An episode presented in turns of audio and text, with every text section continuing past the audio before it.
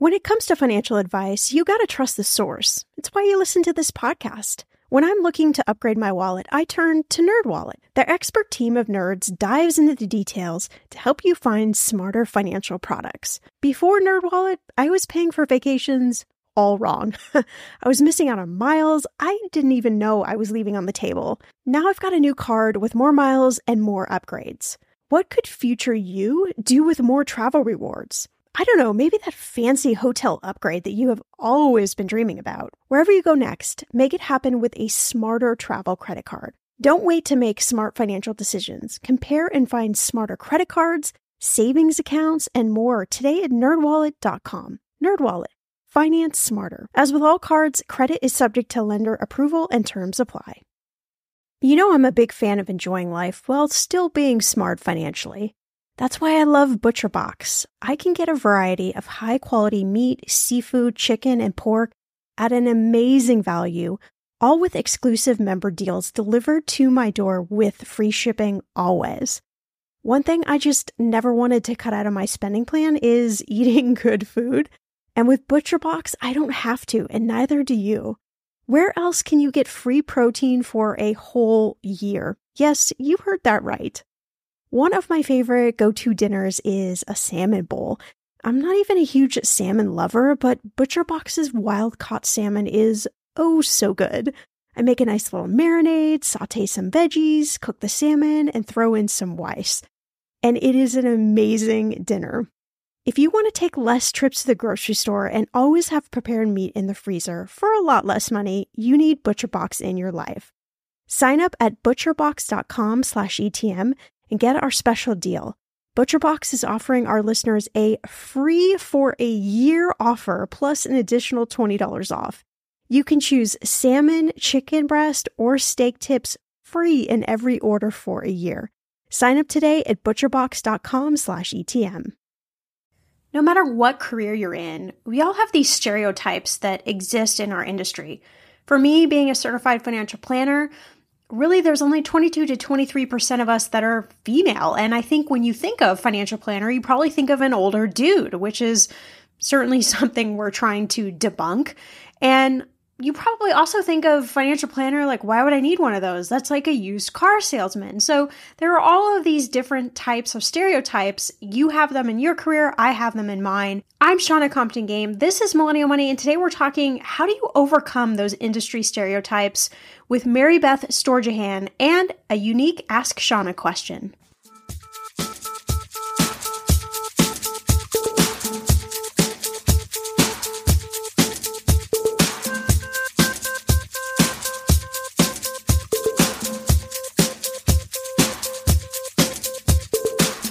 Millennial Money with Shannah Compton Game. It will expand your brain.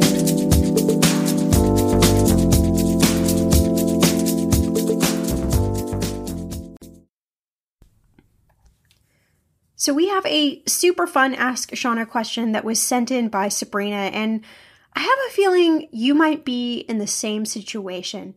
Maybe you're there right now, maybe you are seeing the light at the end of the tunnel and thinking, you know, what do I do after I've achieved a lot of financial goals? So Sabrina says, Hey, Shannah, thanks to the podcast, we've hit some major goals. We've paid off the last $20,000 in student loans, started putting money in our 401k, got our credit card situated so we're earning points each month, and finally have been budgeting gulp and watching our numbers each month. As a result, we've been able to save 250 to $300 a month consistently for our emergency fund, a trip we want to take to Germany later this year, and so much more. It honestly feels so good. You always say on the podcast how we can use what's in our bank account to make changes, and I never realized it actually could work until we started doing it. So thank you. And to all the listeners, it does work, and if it works for me, it can work for you too. My question is though, what do we do next? Where do we go from here? What are the things that we should be thinking about that we maybe haven't thought about before? It's a great question, Sabrina. And like I said, you might be in the same situation where, you know, you're maybe early, mid 30s, maybe late 30s, you've tackled a lot of financial goals, and you're trying to figure out where do I go from here? And I think it's an easy place to get into because most of us spend a lot of our 20s trying to tackle debt and really like figure out okay, what does our career look like? What does our life look like? All of those tricky questions. We're just trying to navigate things. And, you know, sometimes you can get to the point where you've checked a lot of the boxes off and you're just not quite sure where do I go from here. So, a couple of things, kind of food for thought, I would say to think about. Uh, especially Sabrina, you know, have you beefed up your emergency fund? Do you have at least three months worth of fixed expenses in there? And are they in a high yield interest savings account? So, not a traditional bank savings account where the interest rate you're earning is pretty darn close to zero. But, you know, someplace like Ally Bank or Capital One 360, theirs isn't as quite as robust anymore. Synchrony Bank is great. American Express has one.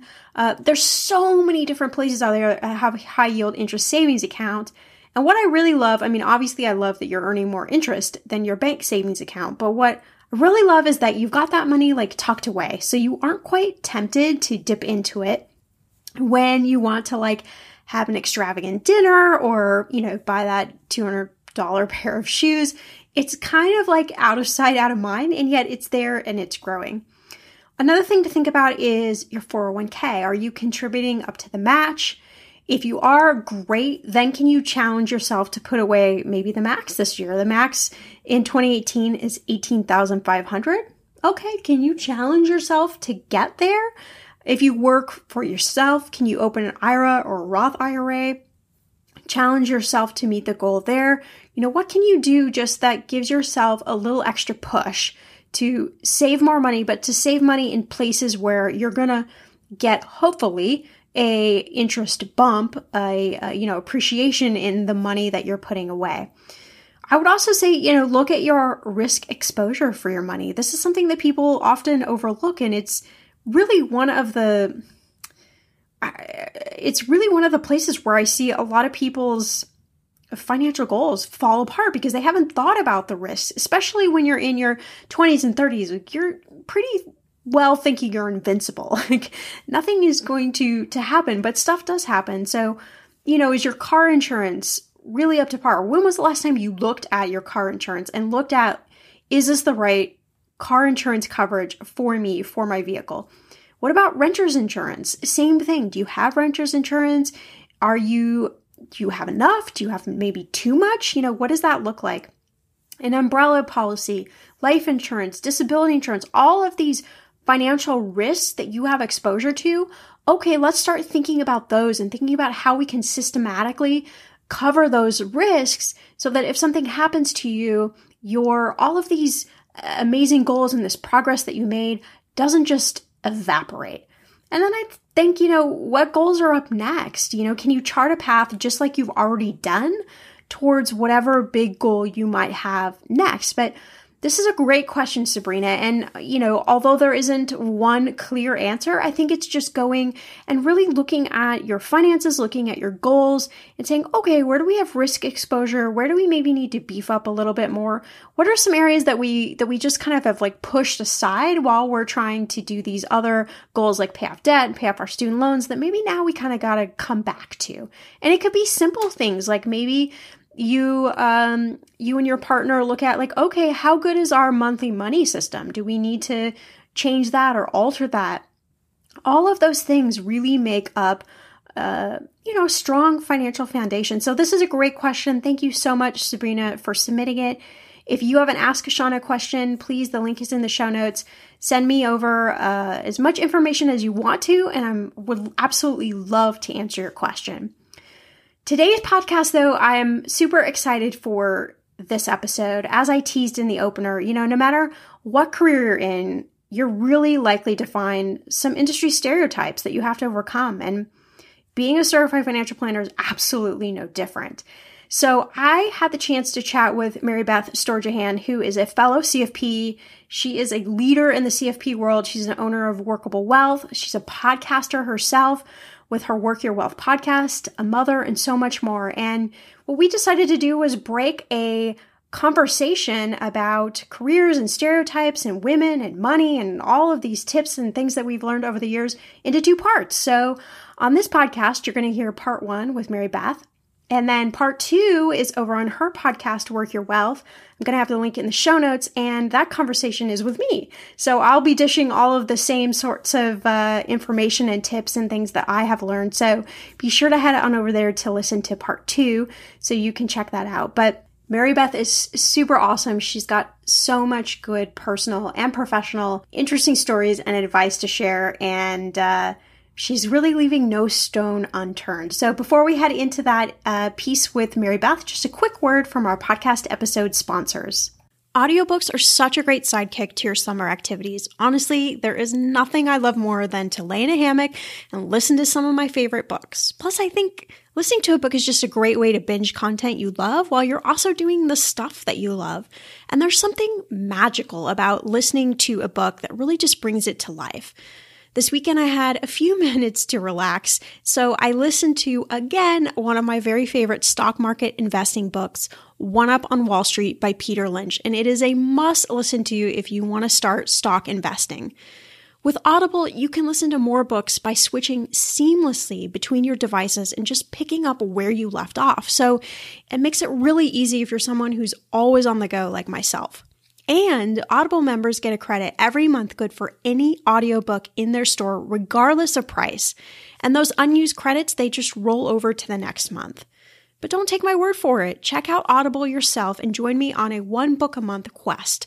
Audible is offering Millennial Money listeners a free audiobook with 30-day trial membership. Just go to audible.com slash my money and browse the unmatched selection of audio programs. Download a title for free why not One Up on Wall Street by Peter Lynch and start listening today? Go to audible.com slash my money or text my money to 500 500 to get started today. One thing we can all agree on is that when it comes to our finances, it's never fun paying that monthly phone bill. The bills themselves, they're confusing. There's all these extra costs and charges, and calling in to ask questions, just forget it. You're going to be on hold listening to music forever. Luckily, I'm here to tell you about a new company that is finally making the phone carrier experience an easy one, all while saving money. It's called Wing. And Wing is a new digital first phone carrier. Yes, a phone carrier, a lot like Verizon and AT&T, except you're actually going to enjoy dealing with Wing. Wing's average bill is only $35 a month. That's a shock. While most people haven't joined Wing are still paying over $100 a month. I know I was certainly in that category. Plus, Wing uses the exact same cell towers as the major carriers, so you'll get the same coverage but for less money. No strings attached, no hidden fees. The real perk, though, is if you don't use all your data in a month, they actually give you money back. So you only ever pay for the data you use, which is really honestly the way it should be. All right, so here's what you need to know you keep your same phone number and your phone. The setup takes just a few minutes and you're never without service, and you won't lose anything on your phone. And Wing offers family plan, unlimited plans, international data, all the good stuff. If you have a lease, Wing will even carry that lease over to them, so there's nothing holding you back from switching. There's a 30 day money back guarantee, so there's nothing to lose. And you're to love this. The average person saves 30% on their bill when they switch.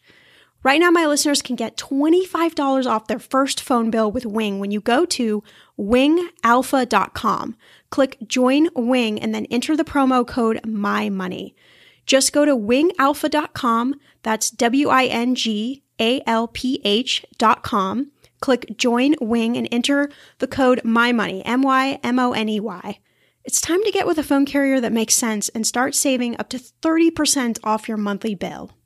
So, Mary Beth, I am so excited to have you on the podcast. We have sort of known each other through the CFP financial planning world channels for some time now, but um, I just thought it was awesome to be able to kind of do this podcast swap, be on each other's podcasts, and talk about maybe some of the things that uh, maybe our little taboo that other CFPs don't talk about and, and share certainly some of our wisdom. Yeah, I'm super excited to be here. Um, I know we have been chatting on Twitter, right? For so long. I know you, you know me. Let's be Facebook friends. Okay, let's talk in person. Right? That's the normal progression, yes, right? Exactly. I love I love when social media actually does its job. I know, right? Uh perfect. So, you know, there's kind of this common perception, I think that, you know, being CFPs that we've got this, this money thing like all figured out. Nothing ever has gone wrong for us. We've never made any mistakes. And I'm certainly the first one to admit that that's so not true. Uh, but what about you? I mean, has there ever been anything that, you know, you've struggled with over the years or anything that has really helped, you know, define your career in financial planning? Oh my gosh, you're just like jumping right into it. Like get, get to the dirt. No, um, no, I never make any mistakes. Um, I'd say the funniest thing for me, so not like so defining moments. Yes, I've had I've had a few that we could talk to, just even about like being a woman in the industry as well, and how that evolves over time. And there's some, been a lot of defining moments there. But I'd say in terms of like my big thing now, looking back as I have clients and building this practice, is I kind of equate like what I do, like to my to like my children, like do as I say, not as I do. Like that's basically what like I want my clients to do. Because I'm like, I tell everybody, I'm like, you can do it all, but you can't do it all at once um, which is great advice that maybe I could have followed in my life, but I didn't. And I still tend to like really, I have to be very conscious about slowing down. I'm the kind of person, my weakness is I want to knock it all out at once. I want to have the plan and I want to follow the plan to a T and make it all happen and be very controlling. And I'd say the biggest defining moment uh, in like just like financial planning, it didn't necessarily like go wrong, but it was the most um, it did stuff went wrong. Stuff went wrong, but not like huge financial mistakes. But basically, my husband and I decided that I would launch my financial planning firm. He would leave the military, become a civilian. Uh, we would go through fertility treatments to try to get me pregnant, and we would sell our condo and buy a house. Um, all literally probably within 12 months of each other. Wow. Yeah, it was just not smart. we had money, like financially, you know, financially, we did have money stashed aside. Um, but there was like so much transition going at once, especially those are really big financial moves. Um, and there was just a lot of insecurity and a lack of clarity around what we were doing. And, and there was not really like an end point in mind. Um, so I think that was probably the biggest defining moment. Looking back on that now, um, we laugh about it. we probably almost killed each other, but um, we laugh about it now, and that's probably been one of the things. Like now I know, okay, having been through it, and, and and it kind of is now. Like do as I say, like because hey, I did this. It doesn't work out well for your relationship, for your finances. I mean, we we probably sold our condo for less than we should have. We had a horrible time um, trying to like get into our home on time. So we just had a lot of things where we put ourselves in poor in poor positions. Um, we made it through okay financially, but just like the one-off things, I haven't actually gone back to calculate like what we probably could have made in certain areas or what we could have recouped um, I, because I I that's probably a good idea. Don't want to do that. yes, exactly. So that's probably like the one thing where I'd say I, we learned from that mistake that was in 2014 and 15 ish. Um, that was all at once. And I think, you know, sometimes it's, uh, you know, being a CFP or a financial planner, like, you, you know, we deal with numbers. That's, you know, the world we're in is, is crunching numbers or trying to figure out, you like read between the lines of numbers and things like that. And I've found personally, like, one of the biggest lessons that I've learned is that you have to sometimes step away from the numbers. Just like you said, you know, if you went back and calculated, you know, maybe if you could have done something a little bit different, you may not have actually liked how those numbers worked out. Exactly. And I think one of the big things, the misconception about like a CFP, for example, is that we are very numbers centric. When the, I I have found, and I'm sure you found this as well, like there's actually a really big like therapy kind of com- component to what we do, a behavioral side of what we do, because it's not always numbers based. And it's easy to say, well, route A is going to save me X amount of dollars, where, where route B will cost me X dollars. So therefore, like A is the savings route, I should go that route. But there's the happiness component, right? Like what is going to make you the most happy? Because that's what we're here to do. We're here to use our money to live a life that we love. And without, you know, choosing that, uh, that happiness, I think there's it's becomes too heavily focused on numbers. Yeah, I think that's such a good. And I wish that more people talked about that because certainly I know, you know, from working with people is you are like a financial therapist, you know, that especially when you're dealing with couples, that is, uh, probably 95% of what, of what you do. And I think that as a, as a planner, it's helped me realize how emotions come into money decisions and how tricky it is sometimes. You know, I always tell people like, in in my opinion, there isn't like the 10 things that you should do and those equate to financial success because it's so different for every person, but you really see how those emotions come to play and sometimes the best decision for you is a decision that maybe doesn't necessarily make sense with the numbers. Exactly. And that's, I think a lot of people just get hung up on that, on the number side of things. And that's where I think CFPs I don't know. I don't know how you feel, how you've been trained, but I think one of the big things is just it's aligned with your goals, right? What's going to make you happy, and and that's kind of what we were lacking in that 2000 like that transition we made was okay what's our end goal here? Why are we doing this? What and keeping that those things in mind to keep us grounded to making those smart decisions we didn't have that in place. Now we have our own financial planner who makes us do those things but um, we didn't have that first which is hard to do for yourself also as, a, as an aside another like myth about cfps but i do think having those goals and that clarity around those things that do make us happy it makes it easier to use those numbers towards our advantage as opposed to feeling resistance to like, oh, I have to do this because it makes financial sense, but you know, this route makes me happy. Well, maybe you make changes, small changes along the way to actually do the things that make you happy. So, did you start out with the desire to be a financial planner, or how did you kind of come into this career? Um, I fell into the career actually. So, long story short, um, my family while I was growing up, we were full Italian. And so I used to say that we spoke loudly about money in our house as we were growing up. And I do have some distinct memories about my parents fighting about money. Just like I remember coming home from school and hearing fights. My family's loud in Italian anyway, so yelling, you just talk loudly. But I just remember a lot of heated conversations. And I remember my parents claiming bankruptcy while we were young and fights about losing the house. And I remember those conversations and those really impacted me. I didn't quite understand it at the time, but I had I that my interest in money started then because I understood that we didn't have any. And then coming to college or going into college, I had to pay my own way through school. So there's like a few defining moments that I had in my life where I remember I was 18 and getting ready to graduate from high from college high school and my parents were buying me a car and they were super great, right? Your parents are buying you a car. Like, that is amazing. Uh, we're at the dealership and my parents are negotiating, and I am probably the bratty kid, but also like I'm realizing that as my parents are negotiating to get this car for me, that they are doing this and they don't have money to pay for college for me. Like it's kind of starting to like all everything's like kind of starting to come into play. And I'm like, oh crap, I'd pay for it myself. Like this is like not the right way that you should be allocating money. And so I remember like that being a defining moment. Like, okay, I have to do this on my own. Got loans in college. I had to work my whole way through school. So I fell into the industry my sophomore year of college. I got a job as a as a client service associate in a financial planning firm, basically administrative assistant. I was working right up front where the clients were coming in and out. I had no idea what I was really doing. It was mostly just I got the office job and it was there that I began to learn about the industry. And I saw these clients coming in with like the, you know, the fear and anxiety that people have around their money. You know, they come in, especially like the way that people traditionally do things in the industry. People are coming in with their stacks of statements and their little binders and feeling really insecure. And then I got to see how these guys were doing financial planning and investing money and having conversations with clients and, and giving them peace of mind.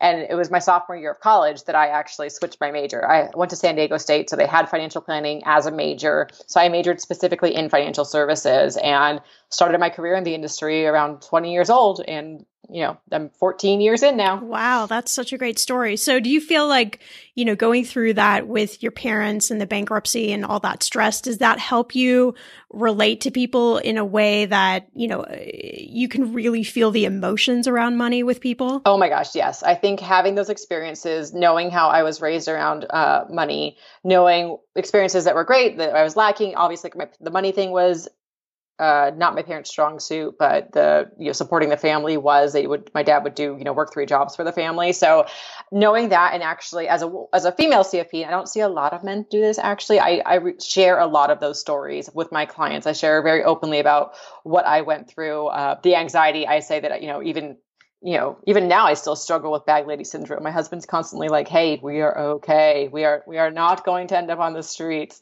I'm like, "Are you sure?" Um, you know, so those things I'm very open about that. And even just yesterday, I did a consultation with clients, uh, potential clients, and I was talking to them, and I was telling the wife, and I was like, yeah, "You are very similar to me. You have anxiety. You have, but you are doing very well, and you're you're going to be okay. Trust me." I was like, and I was saying like the husband was more like my husband was like, "Calm down. We are all right. We're allowed to enjoy ourselves." Themselves. Um, so knowing those experiences and and being open about that actually kind of breaks down a barrier for people to feel more comfortable coming to me as well. So it's definitely something I talk about. It's definitely makes it easier to understand and sympathize with people as well. I can also pinpoint when they have anxieties or, or insecure about things also. It's easier for me to pick up on those having been through it myself. I'm going to be real with you.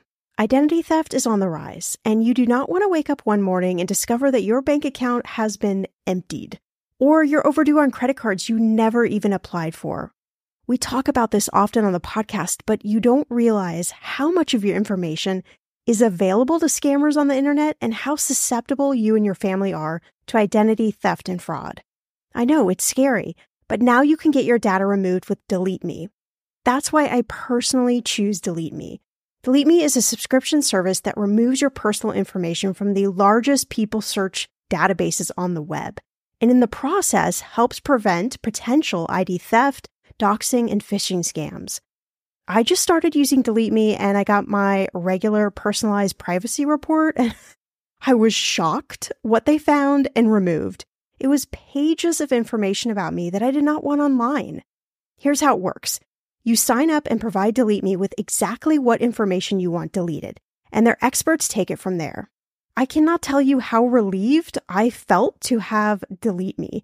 And you know, it's also a great service for your parents or grandparents to help protect them from identity theft. Delete Me is not just a one time service. Delete Me is always working for you, constantly monitoring and removing the personal information you do not want on the internet. Take control of your data and keep your private life private by signing up for Delete Me, now at a special price for my listeners. Today, get 20% off your Delete Me plan when you go to joindeleteme.com slash ETM and use promo code ETM at checkout. The only way you get 20% off is to go to joindeleteme.com slash ETM and enter code ETM at checkout. J O I N D E L E T E M E dot com slash ETM. Go to joindeleteme.com slash ETM and use code ETM for 20% off. Okay, friend, I want to know what are your money goals this year? Are you saving to buy a house or maybe a wedding or a dream vacation to somewhere tropical? If that's you, please, please take me with you. Or maybe you want to just grow your emergency fund because let's be real, life is expensive. I want to make sure you reach your goals, so you need Monarch. That's why the Wall Street Journal named it the best app for growing your savings. Monarch is the top rated all in one personal finance app. It gives you a comprehensive view of all your accounts, investments, transactions, and more. You can create custom budgets, track progress towards your financial goals, and collaborate with your partner and now get an extended 30-day free trial when you go to monarchmoney.com slash ETM. Here's what I love. Monarch is the most customizable budgeting app. You can change the layout of your dashboard. You can go between light and dark mode. You can create custom budgets and notifications. You can set up all of these automatic rules for your transactions and notifications and so much more. Monarch is obsessed with constantly improving their product. Get this. They release updates every two weeks, and they even allow customers to submit suggestions, vote on requested features, and view the product roadmap. This, my friend, is totally original. Plus, they will never sell your data to third party or show you ads. I think that's really important. After trying out Monarch for myself, I understand why it is the top rated personal finance app. And now listeners of this show get an extended 30-day free trial when you go to monarchmoney.com slash ETM. That's M-O-N-A-R-C-H-M-O-N-E-Y dot com slash ETM for your extended 30-day free trial. The weather is getting warmer. I'm so excited, and it is time to say goodbye to all those jackets and sweaters and hello to the shorts and t-shirts. I wanted to update my summer workout wardrobe for the long haul without, you know, spending a fortune. Luckily, I found Quince and I am in love. Quince is your go to place from everything from premium European linen dresses, blouses, and shorts from $30, washable silk tops, timeless, 14 karat gold jewelry, and so much more. The best part of all, all Quince items are priced 50 to 80% less than similar brands. By partnering directly with top factories, Quince cuts out the cost of the middleman and passes those savings on to you. And Quince only works with factories that use safe, ethical, and responsible manufacturing practices and premium fabrics and finishes. I love that. Okay, I bought the dreamiest pair of workout leggings and a bright pink workout top to match. Honestly, Ladies, I gotta tell you, these leggings you need. The price cannot be beat, and I feel like a million bucks wearing this cozy workout friendly outfit. I've worn it for like five days straight. Get warm weather ready with Quince. Go to quince.com slash ETM for free shipping on your order and 365 day returns. That's Q-U-I-N-C-E dot com slash ETM to get free shipping and 365 day returns. Quince.com slash ETM. Hey, my name's Otis Gray, host of the Daily Book Club, a daily podcast where I read wonderful old books one chapter at a time. Simple as that. Whether you want to get engaged and lost in a fascinating story that has stood the test of time, or just relax to a good book, listen to the Daily Book Club to get wrapped up or unwind during your day. We'll read classic stories like Pride and Prejudice, The Enchanted April, The Wind in the Willows, beautiful stories all told from start to finish. And you can even do a real book club. Tune into the Daily Book Club Discord and discuss the readings with other book club listeners. However, you want to listen, it's your choice. Subscribe to the Daily Book Club on Spotify, Apple Podcasts, and everywhere else. New episodes every single day. So sit back, relax, and get lost in the Daily Book Club. Yeah, absolutely. So, you know, you bring up uh, the point about being a female CFP, and you know, we both know the statistics. Uh, the numbers for female CFPs has not been increasing; it stayed stagnant for years and years and years and years. Why do you think that is? Why do you think uh, more women aren't uh, compelled to join this career? They think it's sales. I think that's completely it. I remember I almost left this industry so many times uh, because I was told I only had to work with, I could only work with people who had a million dollars, who were like my grandparents' age. Um, and I remember being in the major in college and having, I don't want to like talk down about having it, insurance companies come to recruit who um, were going to teach me how to basically sell their products. And, and I was going to have to cold call. And so, you a lot of women don't understand the relationship aspect of this business and a lot of women don't understand how skillful they are the skills that they already have that are basically like innately within us which is to make connections to have conversations to build the relationships. A lot of women discount that and i think there's not enough knowledge about this the service that we actually provide. And i think that it's intimidating as a woman I was, you know, 20 something when I joined this industry. And I can't tell you how many conferences I went to where even now as a 30 something owning my own, co- my own company, having clients all around the country where I'm still like, oh, whose assistant are you? Oh, you're too young to be in this industry. Oh, you own your own firm. And so it's very old boys club in this industry. And it's unfortunate. It's, it's just very old school. And so I think that there's not enough push or knowledge about how you actually can do things. And, and with that, I mean, the CFP board put has as doing a new advertising initiative, which I, I do and don't agree with in certain ways. Um, I think that I think it requires hard work to be in this industry, but I think it's really a really exciting industry and the relationships that evolve and the way that you can do things has evolved and there's not enough push or public knowledge about that right now. And I also think there's not enough exposure to the different elements uh, or I should say variety of a career that you can have. You know, there's not one way to do this. There's, there's so many different ways and you can work part time or full time or, you know, you can really make this your own as a woman. And I'm, I'm not sure there's enough conversation around that. No, there's not. I think the other discount is like a lot of people think, okay, well, you either have to do this to get your own clients or you're going to work for somebody else and, and see their clients. But there's so many other, to your point, different career options. You can do operations, you can do investments, you can work uh, and get your CPA and go do marketing for a company. There's so many different ways to leverage your skills and your interests, and I don't think I don't think there is enough actually information about that out there. It's like you get your CFP and you work with clients, and that's the direct path that you have to go on and own your own company, or else you're not.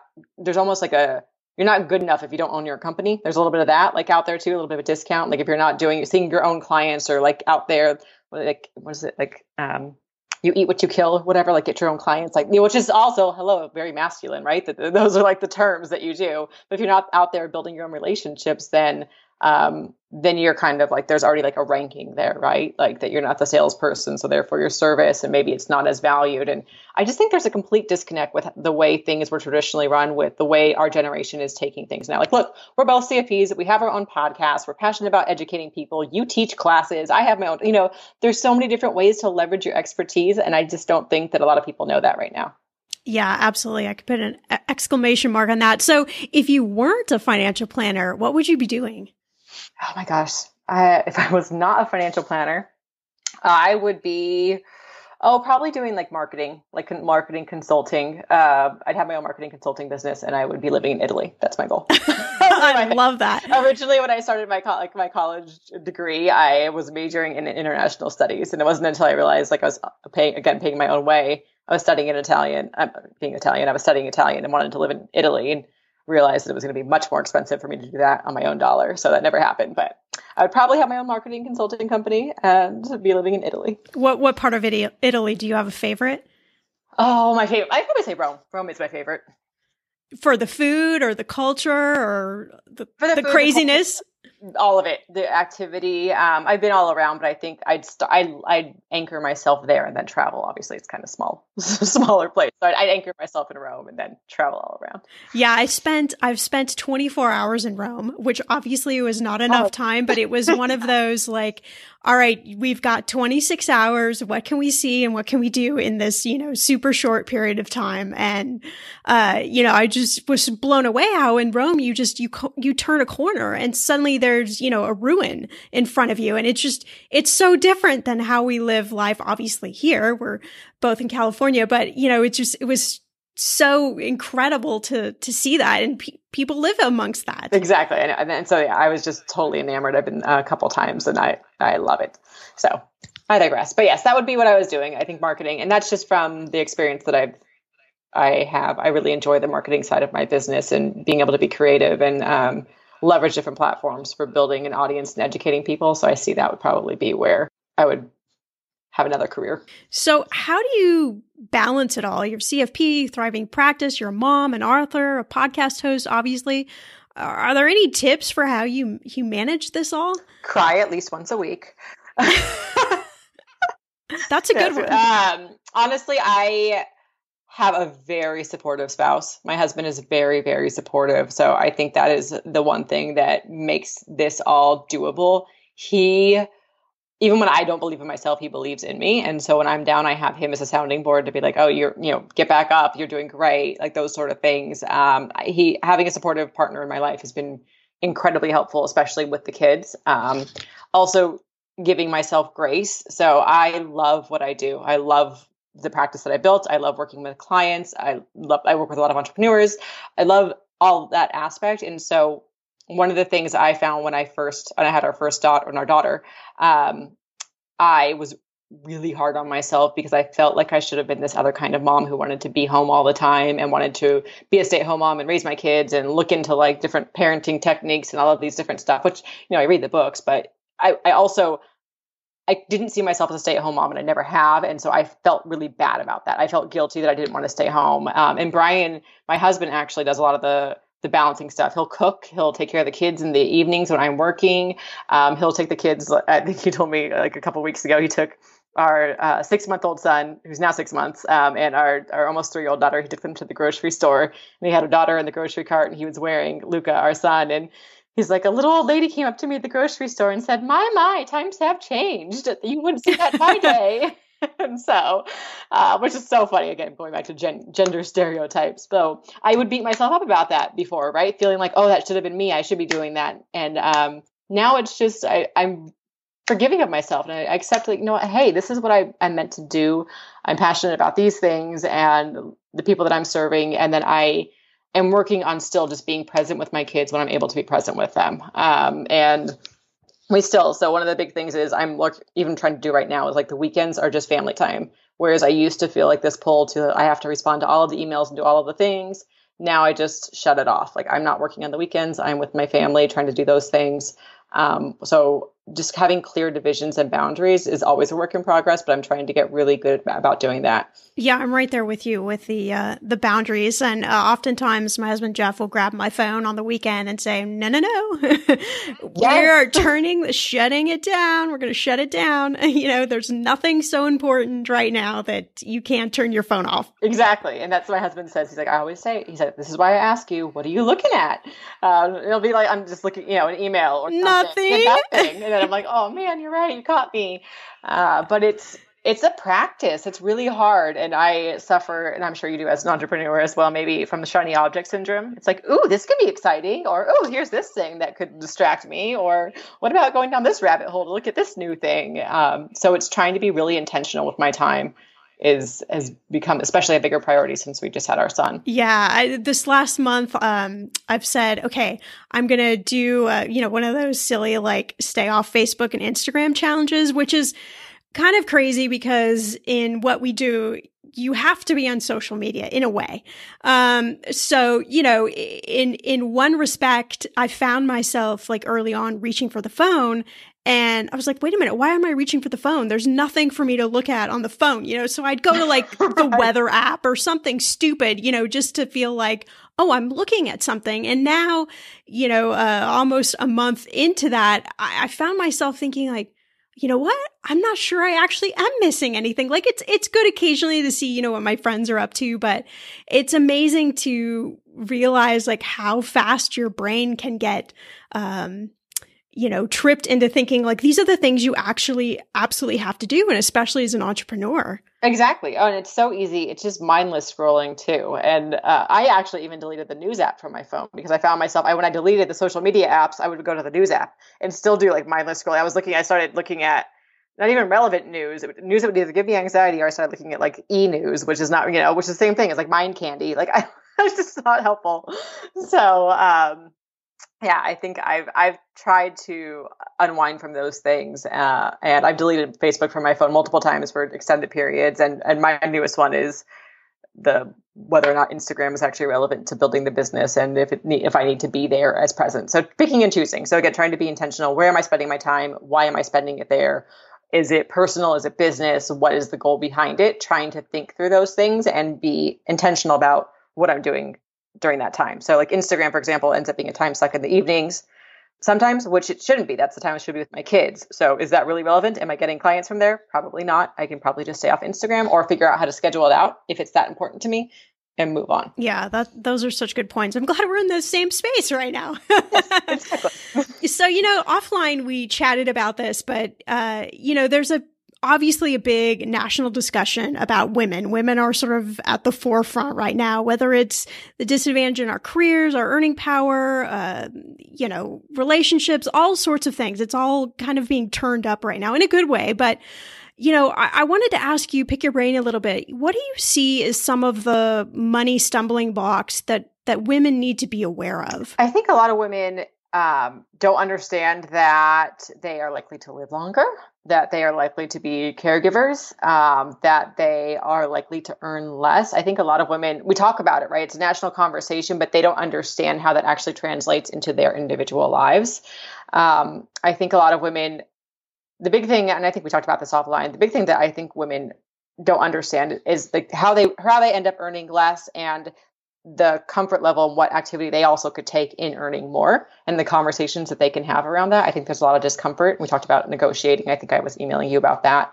Um, I think a lot of women don't feel comfortable going in to earn more, ask more, and they don't understand how those reduced numbers, like the math behind it, how getting paid less translates into saving less, that translates into less accrued interest, therefore less in retirement and a, a lower kind of quality of life uh, at that point in time as well. So I think they don't understand the stumbling blocks of of what that actually looks like because because we're doing the day to day, right? You're doing the caregiving, you're doing the working, you're doing like all of the things. Um, they don't understand what that actually means as opposed to like looking at it on paper.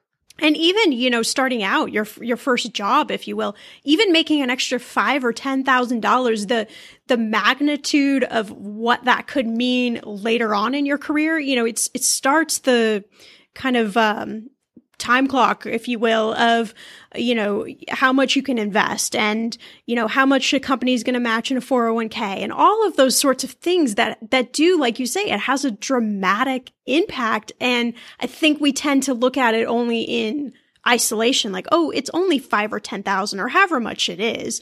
That, that surely can't make that big of a difference. Exactly. Until you start to actually quantify it, right? And start to say like, oh, $5,000 at 6% interest over 20 years. Like that's actually a bigger number. So, um, which I'm going to do it right now.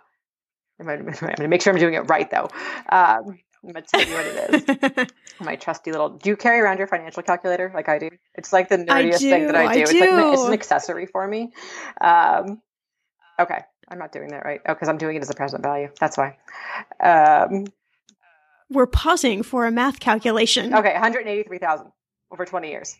That is a very, very big number from a potentially small number. Exactly. And so I think a lot of people just don't understand that. You know, $5,000 saved over 20 years um yeah 183,000 so a lot of women don't know that right? They don't know how to, you know, there's the calculations involved but they don't understand what that translates into and and then even what that 183,000 could do for them.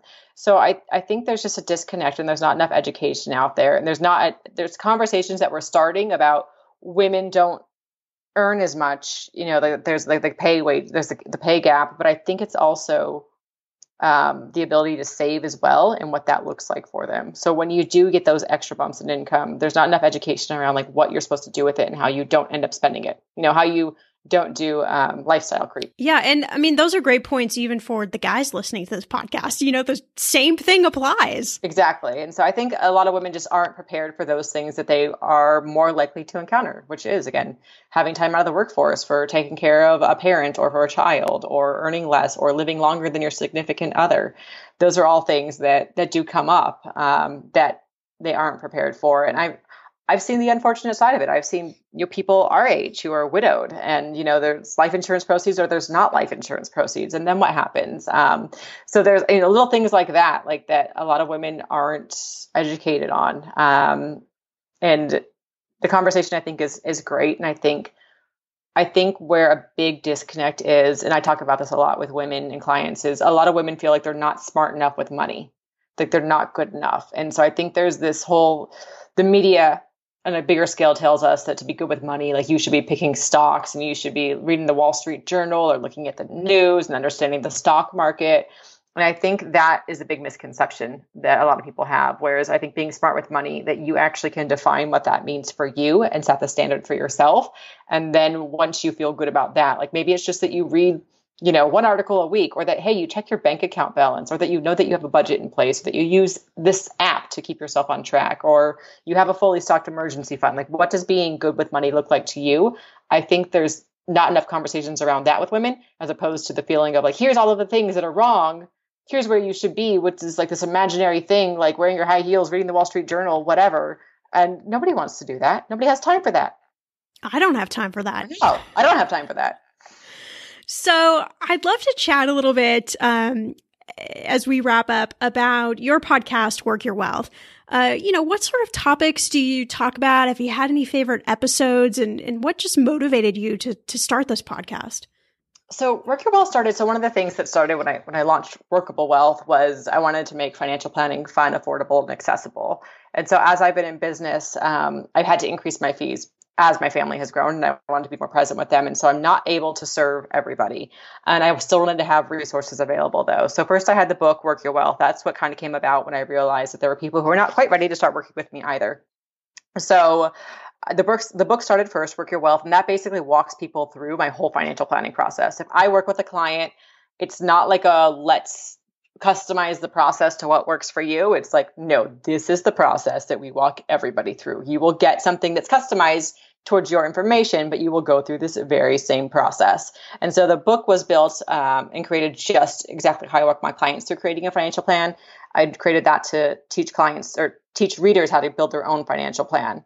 And so from there, the Work Your Wealth podcast spun off as a way basically to kind of address things where life, money, and career intersect is kind of what my goal was behind the podcast. And so I've had interviews around career, public speaking, around taxes, around estate planning. I mean, I've the conversations vary all over the place, but I try to make them just money centric conversation. So how to negotiate more, how to my new one of my favorite ones has been um, I had a CPA on earlier this year, and we talked about the tax reform and how that can impact you as an entrepreneur and things to think about. And that was actually one of my favorite ones because a lot of people were up in arms about the tax reform and then have no idea how it actually impacted them. So I really enjoyed that conversation. Um, another one that we had, I had one with um, Manisha Thakor, we talked about just like women and money, also, same conversation, just about some of the things that we encounter and how we can become more comfortable uh, with ourselves and with talking about money amongst our friends and how we can push things forward. So really, it's kind of also it's a female centric kind of podcast. That men listen to it as well.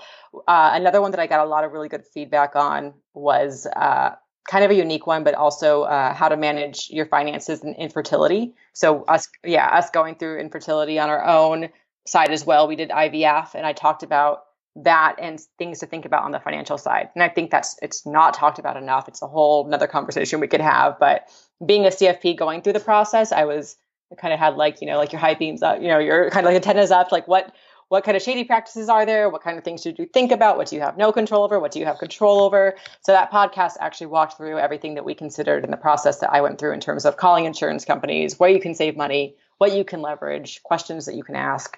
Uh, I got a lot of great feedback on that one.